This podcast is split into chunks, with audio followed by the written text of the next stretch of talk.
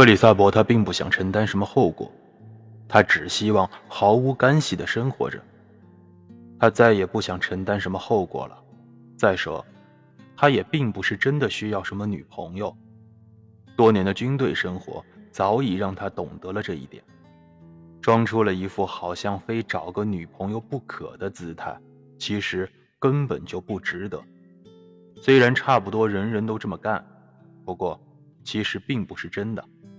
他并不需要一个女朋友，而且很是滑稽。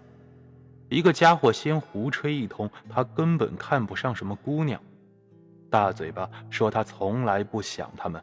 休想让他们碰他。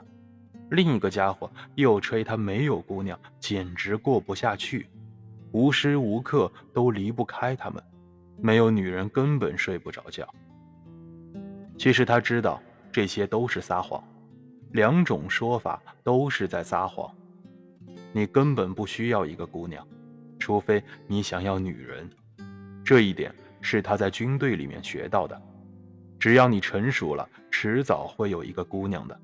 不管怎么说，总会有一个，根本用不着多去想她，迟早会来临的。他在军队里面学会了这一套。这会儿要是有个姑娘来找他，根本用不着多说话，他是会喜欢有一个这样的女朋友的。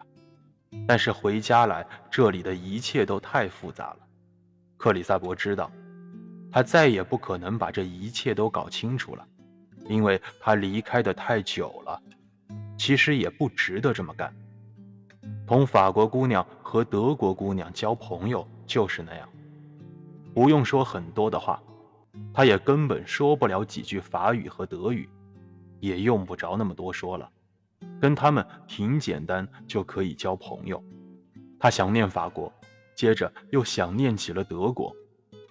相比说来，他更喜欢德国一些。本来他并不想离开德国，他一点都不想回家。